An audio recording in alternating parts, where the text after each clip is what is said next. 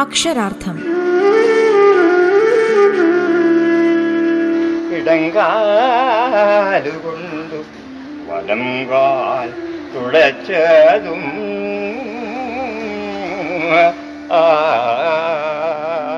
അയ്യപ്പ പണിക്കർ കവിതയുടെ ചാരുരൂപം.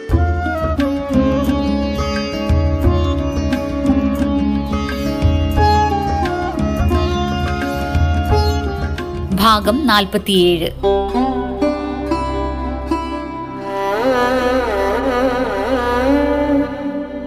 മലയാളത്തിലെ ആധുനിക കവിതകളുടെ പ്രോദ്ഘാടകനാണ് അയ്യപ്പ പണിക്കർ എന്ന കാഴ്ചപ്പാട് പരക്കെ ഉള്ളപ്പോഴും അതിൽ നിന്ന് വ്യത്യസ്തമായ ചില നിരീക്ഷണങ്ങളും ഉണ്ടായിട്ടുണ്ട്.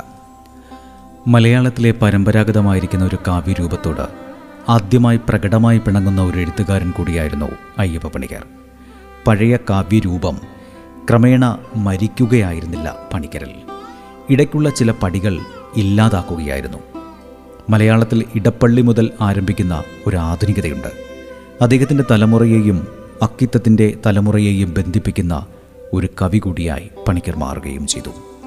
പണിക്കരുടെ കവിതകൾ ആധുനികത എന്ന പ്രസ്ഥാനത്തിന് കൽപ്പിക്കപ്പെട്ട അതിരുകളെയും ആഖ്യാനപരമായ സമഗ്ര സങ്കല്പത്തെയും അട്ടിമറിച്ചു എന്നാണ് എടുത്തു പറയേണ്ടുന്ന ഒരു കാര്യം.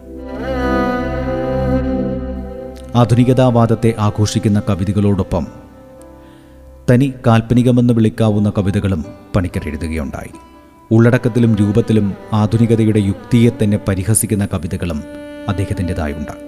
അദ്ദേഹം ഏതു സമയത്തു തന്നെയും ഒരു ചമ്പുവോ ആട്ടക്കഥയോ എഴുതിയേക്കാം എന്നൊരാശങ്കയെ ബലപ്പെടുത്തുന്ന തരത്തിൽ ആധുനികതാ പ്രസ്ഥാനത്തിന്റെ സമഗ്രതയോട് കലഹിക്കുകയോ പരിഹസിക്കുകയോ ചെയ്യുന്നതും കാണാം. അങ്ങനെയെങ്കിൽ അയ്യപ്പ പണിക്കരെ ആധുനിക കവിതയുടെ പ്രോദ്ഘാടകൻ എന്നതിനേക്കാൾ ആധുനികതയുടെ യുക്തിയിൽ ഊന്നിയ സമഗ്രതാ സങ്കല്പത്തോട് കലഹിച്ച കവി എന്ന നിലയിൽ കാണാനാണ് എനിക്കിഷ്ടമെന്ന് പ്രശസ്ത ഉത്തരാധുനിക കവികളിൽ പ്രമുഖനായ മനോജ് കുറൂർ സാക്ഷ്യപ്പെടുത്തുകയും ചെയ്യുന്നുണ്ട്. മറ്റൊരു പ്രശസ്ത കവിയായ സെബാസ്റ്റ്യന്റെ നിരീക്ഷണവും ഇത്തരുണത്തിൽ ഏറ്റവും പ്രസക്തമായി മാറുകയും ചെയ്യുന്നു. അദ്ദേഹം പറയുന്നു മലയാളത്തിലെ ആധുനിക കവിതയുടെ പ്രോത്ഘാടകരിൽ പലരിലും പെട്ട ഒരാൾ മാത്രമാണ് അയ്യപ്പ പണിക്കർ എന്നാണ് എന്റെ പക്ഷം. കവിതയിലെ ആധുനികത ഒറ്റയ്ക്ക് ഒരു ദിവസം കൊണ്ട് ഒരാളും സംഭവിപ്പിച്ചതല്ല. പുതിയ സെൻസിബിലിറ്റിയും പുതിയ ഭാഷയും തേടിക്കൊണ്ടിരുന്ന ഒട്ടേറെ അന്വേഷകരുടെ പൊതു കൂട്ടായ്മയായിരുന്നു അത്. അങ്ങനെ മാറി വന്ന ഭാവകത്വ പരിണാമത്തിൽ പണിക്കർക്കും ഒരു നല്ല പങ്കുണ്ടെന്ന് കാണാനാകും. രാത്രികൾ പകലുകൾ എന്റെ ഭിത്തിമേൽ കുരുക്ഷേത്രം മുതലായ കുറേയേറെ കവിതകൾ ഉദാഹരണമായി ചൂണ്ടിക്കാട്ടുകയും ചെയ്യാനാകും. എന്റെ ഭിത്തിമേലൻ കൈ വരച്ച ചിത്രം നോക്കൂ. എന്താണു മിഴിക്കുവാൻ മടയാ ശ്രദ്ധിക്കു നീ. നാഭിയിൽ നിന്നും നയനങ്ങളിൽ നിന്നും നീളും നാടികൾ തലച്ചോറിൽ ദാഹിച്ചു ദഹിക്കുന്നു. ചുറ്റിനും കത്തി കത്തി ഒഴുകിയിടുന്നു. ചത്തൂരഗ്നിപർവതം പൂത്ത ചമ്പിച്ച കിനാവുകൾ കണ്ണുനീരുറയാതെ കർണങ്ങളടയാതെ മിന്നുന്നു ഞരമ്പുകൾ. സൃഷ്ടിയോ സംഹാരമോ എന്റെ ഭിത്തിമേലൻ കൈ വരച്ച ചിത്രം നോക്കൂ. എന്താണു മിഴിക്കുവാൻ? മടയ ശ്രദ്ധിക്കു നീ. മലയാളത്തിലെ ആധുനികതാവാദ കവിതയുടെ പ്രോദ്ഘാടകൻ എന്നതിനേക്കാൾ മുഖ്യമായ ഒരു പ്രചോദന കേന്ദ്രം എന്ന നിലയിൽ അയ്യപ്പ പണിക്കരെ മനസ്സിലാക്കണം എന്നതാണ് പ്രശസ്ത നിരൂപകനും അധ്യാപകനുമായ എൻ. അജയകുമാർ വ്യക്തമാക്കിയിട്ടുള്ളത്. ഭാവപരവും ഭാഷാപരവുമായ വ്യതിയാനം കുറിക്കുന്ന സുപ്രധാന കവിതകൾ സ്വയം എഴുതുക മാത്രമല്ല സമകാലികരും ഇളമുറക്കാരുമായ പുതിയ കവികളെ എഴുതുന്നതിന് നിരന്തരം പ്രേരിപ്പിക്കുകയും ചെയ്തിരുന്നുവെന്നും അദ്ദേഹം കൂട്ടിച്ചേർക്കുന്നു. തുടർന്ന് അദ്ദേഹം പറയുന്നു. ഏതൊരു പ്രസ്ഥാനവും എന്ന പോലെ മലയാള കവിതയിലെ ആധുനികതാവാദവും ഒരു വ്യക്തി ഉദ്ഘാടനം ചെയ്യുന്നതാണെന്ന് പറയാനാവില്ല. സാമൂഹികവും ഭാഷാപരവും സംവേദനപരവുമായ പരിവർത്തനങ്ങളുടെ പശ്ചാത്തലത്തിൽ തെളിമ കൊള്ളതാണ് സാഹിത്യത്തിലെ പുതിയ പ്രസ്ഥാനങ്ങളും പ്രവണതകളുമെല്ലാം. സാമൂഹിക പരിവർത്തനത്തിൽ വ്യക്തി അനുഭവിക്കുന്ന അസംതൃപ്തികളോ അസ്വാസ്ഥ്യങ്ങളോ ആയി വായിക്കാവുന്ന ചങ്ങമ്പുഴ കവിതകളും അവയുടെ പിന്തുടർച്ചകളും പാടുന്ന പിശാജ് പോലുള്ള കവിതകളിലെ രൂപസംവിധാനവും മലയാളത്തിലെ ആധുനികതാവാദ കവിയതയുടെ പഠനത്തിൽ പ്രസക്തമാകുമെന്നാണ് എന്റെ നിരീക്ഷണം.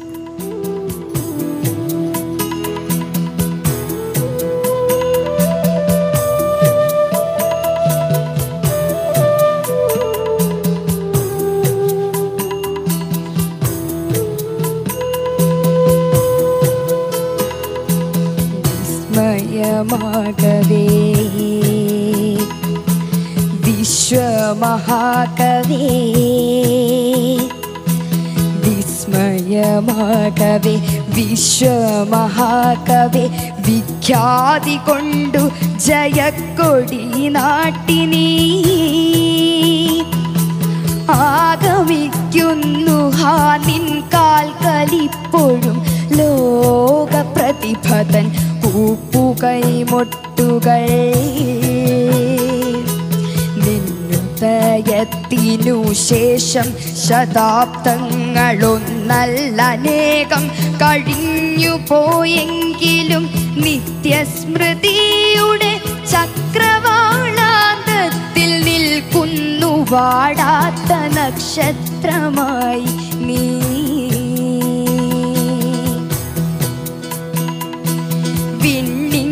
വിണ്ണിങ്കലപ്സര സ്ത്രീകൾ പൂവിട്ടൊര സ്വർണ സിംഹാസനത്തിങ്കൽ സകൗതുകം മേവി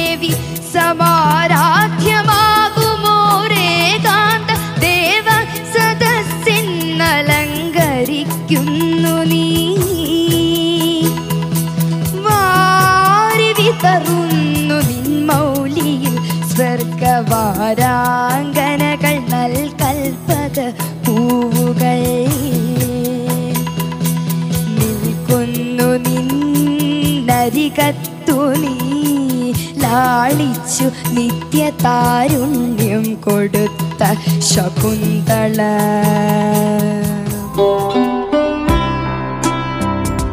അക്ഷരാർത്ഥം ഇടവേളയ്ക്കു ശേഷം തുടരും. റേഡിയോ കേരളയിൽ നിങ്ങൾ കേട്ടുകൊണ്ടിരിക്കുന്നത് അക്ഷരാർത്ഥം.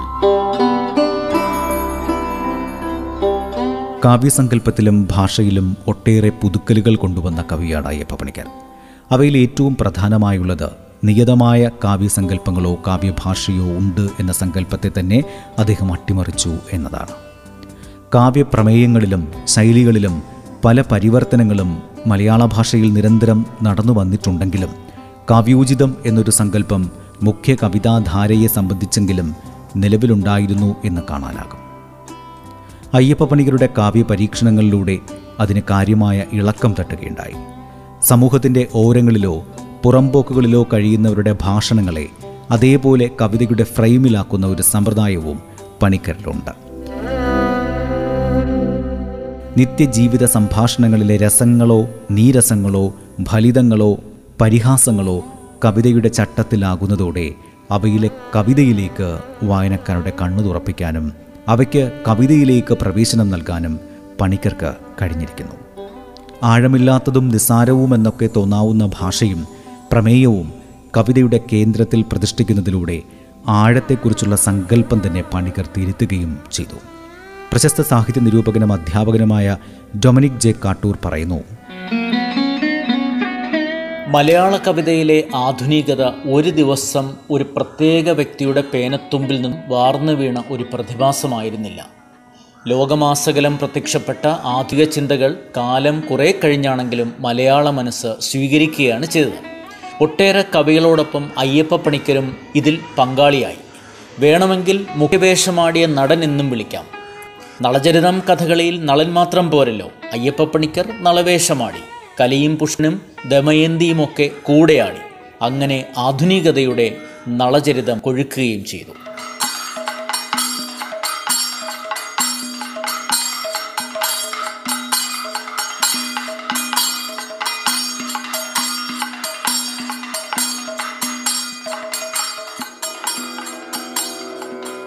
अधदमयन्दिता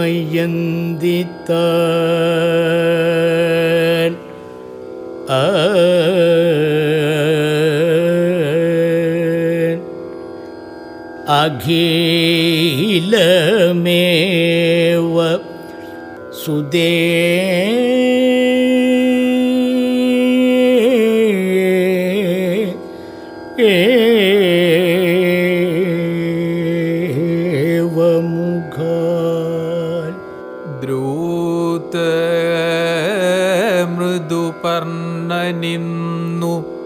I do me.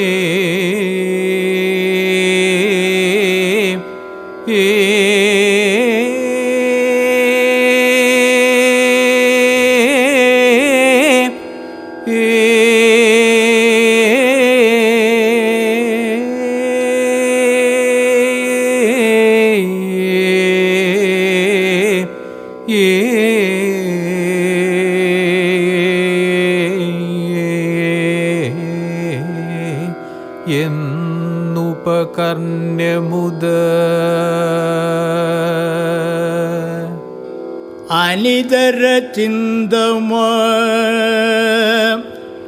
ആ.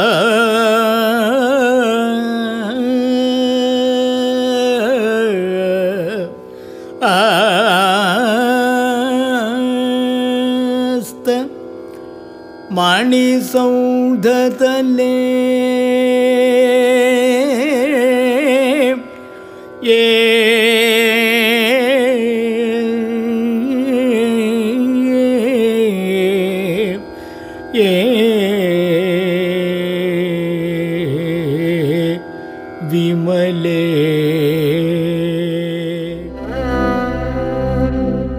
അയ്യപ്പ പണിക്കർക്ക് ഏറ്റവും പ്രിയപ്പെട്ട ഒരു പ്രമേയമായിരുന്നു വംശസ്മൃതികൾ എന്നുള്ളത്. സ്വന്തം കുടുംബാന്തരീക്ഷവും കുട്ടനാടൻ ഗ്രാമപശ്ചാത്തലവും അദ്ദേഹത്തിന് വളരെയധികം പ്രിയപ്പെട്ടതായിരുന്നു. പണിക്കർക്ക് അതിനെക്കുറിച്ചൊക്കെ സംസാരിക്കാനും വളരെ ഉത്സാഹവുമായിരുന്നു. ഈ വംശപരമ്പരകളോടുള്ള അതീവ താല്പര്യമാകാം അത്തരം പ്രമേയങ്ങളോട് ഇഷ്ടം കാണിച്ചിരുന്ന റോബർട്ട് ലാവലിന്റെ തന്നെ കവിതയിൽ ഗവേഷണം ചെയ്യാൻ പണിക്കരെ പ്രേരിപ്പിച്ചത്. അതുപോലെ തന്നെ വംശപരമ്പരകളുടെ കഥ പറയുന്ന അലക്സ് ഹേലിയുടെ റൂട്ട്സ് എന്ന നോവലും. പണിക്കരുടെ തന്നെ പൂർവികരെക്കുറിച്ച് കുടുംബാംഗം കൂടിയായ സർദാർ കെ എം പണിക്കർ രചിച്ച പുണർകോട്ട് സ്വരൂപം എന്ന നോവലും അയ്യപ്പ പണിക്കർ ഏറെ ഇഷ്ടപ്പെട്ടിരുന്നു. കുട്ടനാടിന്റെ ഇതിഹാസകാരനായ തകഴി ശിവശങ്കരപിള്ളയുടെ തലമുറകളുടെ കഥ പറയുന്ന കയറും അദ്ദേഹത്തിന് ഏറെ പ്രിയപ്പെട്ടതായിരുന്നു. ഇതുപോലുള്ള രചനകളിലൂടെ വായനക്കാർക്ക് കിട്ടുന്നതാകട്ടെ വെറും പഴങ്കഥകളായിരുന്നില്ല. മറിച്ച് നിരവധി നിരവധി പൂർവികർ പകർന്നു തന്ന ജീവിതാവബോധവും മൂല്യങ്ങളുമാണെന്ന തിരിച്ചറിവുകൾ കൂടിയാണ്. കുടുംബപുരാണവും കുട്ടനാടൻ ദൃശ്യങ്ങൾ ഗോത്രയാനം എന്നീ രചനകളെല്ലാം ഇത്തരമൊരു കാഴ്ചപ്പാടിൽ പിറവികൊണ്ട കവിതകളാണെന്ന് നിസ്സംശയം പറയാനാകും. പെരുവഴിയെ നടന്നാൽ അടിച്ചോടിക്കുമായിരുന്നൊരു കാലമുണ്ടായിരുന്നു. വിശ്വസിക്കുമോ? ഭരണകൂടത്തിന് ഭരണീയരോട് ഉത്തരവാദിത്വം വേണമെന്ന് പറഞ്ഞാൽ തുറുങ്കിലടയ്ക്കുമായിരുന്നൊരു കാലമുണ്ടായിരുന്നു. നീ വിശ്വസിക്കുമോ അധികാരസ്ഥാനങ്ങളിൽ അഴിമതിയുണ്ടെന്ന് തോന്നുന്നു എന്ന് ചൂണ്ടിക്കാണിച്ചാൽ നാടുകടത്തുമായിരുന്നൊരു കാലമുണ്ടായിരുന്നു. നീ വിശ്വസിക്കുമോ ഉന്നതന്മാരുടെ ഇടയിൽ സന്മാർഗം നശിച്ചുകൊണ്ടിരിക്കുന്നു എന്നുറക്കെ പറഞ്ഞുപോയാൽ വേട്ടയാടപ്പെടുമായിരുന്ന ഒരു കാലമുണ്ടായിരുന്നു. നീ വിശ്വസിക്കുമോ മോഷണം തൊഴിലാക്കിയവർ പൊതുസ്വത്തു കൈയടക്കുന്നവർ അഭിമാനം വിറ്റു കാശാക്കുന്നവർ സൗന്ദര്യം കമ്പോളവൽക്കരിക്കുന്നവർ. അവർ രാജ്യത്തെ കീഴടക്കിയിരുന്ന ഒരു കാലമുണ്ടായിരുന്നു. നീ വിശ്വസിക്കുമോ? ആ കാലം മുഴുവൻ പോയി മറിഞ്ഞിട്ടില്ല എന്ന് പറഞ്ഞാൽ അങ്ങ് വിശ്വസിക്കുമോ ഗുരു? കുരുക്ഷേത്രം മൃത്യുപൂജ കുടുംബപുരാണം ഗോത്രയാനം തുടങ്ങിയ കവിതകൾ പോലെ തന്നെ ഏറ്റവും ശ്രദ്ധിക്കപ്പെട്ടതും ഏറെ പ്രചാരം ലഭിച്ചതുമായ ഒരു വിഭാഗമാണ് നർമ്മബോധം ഉൾക്കൊണ്ട് ആവിഷ്കരിച്ച പണിക്കരുടെ ആക്ഷേപഹാസ്യ രചനകൾ ഇവയിൽ ചാട്ടുളി പോലെ ശക്തമായ ഹാസ്യം കൊണ്ട് സാമൂഹിക അപജയത്തെ തുറന്നു കാട്ടുന്നതും നേർത്ത മന്ദഹാസം കൊണ്ട് ജീവിതത്തിലെ പൊള്ളത്തരങ്ങളും പൊങ്ങച്ചവും ചൂണ്ടിക്കാട്ടുന്നവയുമുണ്ട്. ഇവ കൂടാതെ തന്നെ രാഷ്ട്രീയ സംഭവങ്ങളെ മുൻനിർത്തി രചിച്ച പരിഹാസശരങ്ങളുടെ ശേഖരവും തീരെ കുറവല്ല. ഇത്തരം കവിതകളൊക്കെ തന്നെയും അയ്യപ്പ പണിക്കർ എന്ന കവിയുടെ മൗലികമായ ആവിഷ്കാര രീതിയുടെ മറ്റൊരു തലമാണ് ചൂണ്ടിക്കാണിക്കുന്നത്. പ്രശസ്ത സാഹിത്യ നിരൂപകനും അധ്യാപകനുമായ ഡോക്ടർ ആനന്ദ് കാവാലം പറയുന്നു സമൂഹത്തിന്റെയും ജീവിതത്തിന്റെയും അപജയവും പ്രതിസന്ധികളും അവതരിപ്പിക്കാൻ അയ്യപ്പ പണിക്കർ സ്വീകരിച്ച അകാൽപ്പനികമായ ഒരു മാതൃകയാണ് ഈ കവിതകളിലൂടെ പ്രകടമാകുന്നത്. കൂടാതെ അകവിത എന്ന രീതിയും ഇതിലൂടെ അദ്ദേഹം ആവിഷ്കരിക്കുന്നു. ഇവ രണ്ടും കാവ്യാവിഷ്കാരത്തിന്റെ മേഖലയിൽ അയ്യപ്പ പണിക്കർ അവലംബിച്ച പരീക്ഷണ തന്ത്രങ്ങളെയാണ് വെളിപ്പെടുത്തുന്നത്.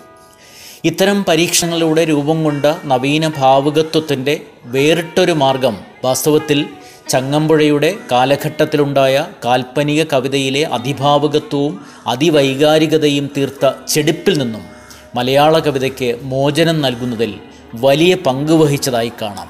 അതിന്റെ സൂത്രധാരനും അയ്യപ്പ പണിക്കർ തന്നെയായിരുന്നു. ശ്രീ അയ്യപ്പ പണിക്കരുടെ ഇളം കാറ്റ് എന്ന കവിത. ഇളം കാറ്റിന് ഒരു ചേട്ടനുണ്ട് മലങ്കാറ്റ് മുളങ്കൂട്ടത്തിൽ നിന്ന് അവൻ ചാടി വരും ഒരാതങ്കവാദി. ഇളം കാറ്റിന്റെ നെഞ്ചത്ത് ചവിട്ടിയാണ് വരവ്. നിനക്കവനോട് അസൂയയുണ്ടോ ഇളങ്കാറ്റ് നിനക്കവനോട് വിരോധമുണ്ടോ? അവൻ മുക്രയിട്ട് നിന്റെ മെക്കിട്ട് കയറുമ്പോൾ നീ അലറുന്നില്ല നെടുവീർപ്പിടുന്നില്ല. നിന്റെ ശ്വാസം മന്ദഗതിയിലാണ് എപ്പോഴും. നീ കരയുന്നുമില്ല പിറുപിറുക്കുന്നു പോലുമില്ല. ഇളം കാറ്റേ നീയും കാറ്റല്ലേ? ചേട്ടൻ കാറ്റിനെ ഇത്ര പേടിച്ചാലോ? നിനക്കും വേണമെങ്കിൽ ആഞ്ഞു വീശാൻ കഴിയില്ലേ? മനുഷ്യരല്ലേ സാധാരണ വല്യേട്ടനെ പേടിക്കുന്നത്? ഇളം ചൂടിൽ ഇളം തണുപ്പിൽ ഇളം നീല നിറത്തിൽ. ഇളം മനസ്സുമായി നീ വീശുമ്പോൾ ഭൂമിയുടെ ഉപരിതലത്തിൽ കുളിർമണികൾ ഉതിരും. അവയുടെ മൃദുല ശബ്ദത്തിൽ ഭീകരന്മാർ തകരും. ഈ ഭൂമി വീണ്ടും വാസയോഗ്യമാകും. കടും മനസ്സുകളല്ല സുഹൃത്തെ ഇളം മനസ്സുകളാണ് വീണാൾ വാഴുകൊള്ളുന്നത്. അതുകൊണ്ട് ദുരിതാനുഭവങ്ങളെ നിങ്ങൾ എന്റെ മനസ്സ് ഇളം കാറ്റാക്കി നിർത്തൂ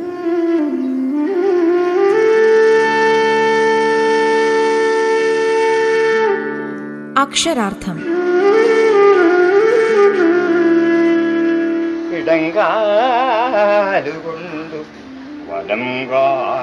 തുളച്ചതും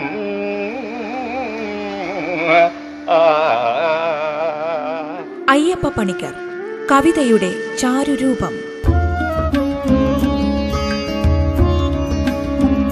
രചന പി എൽ വിജയകുമാർ.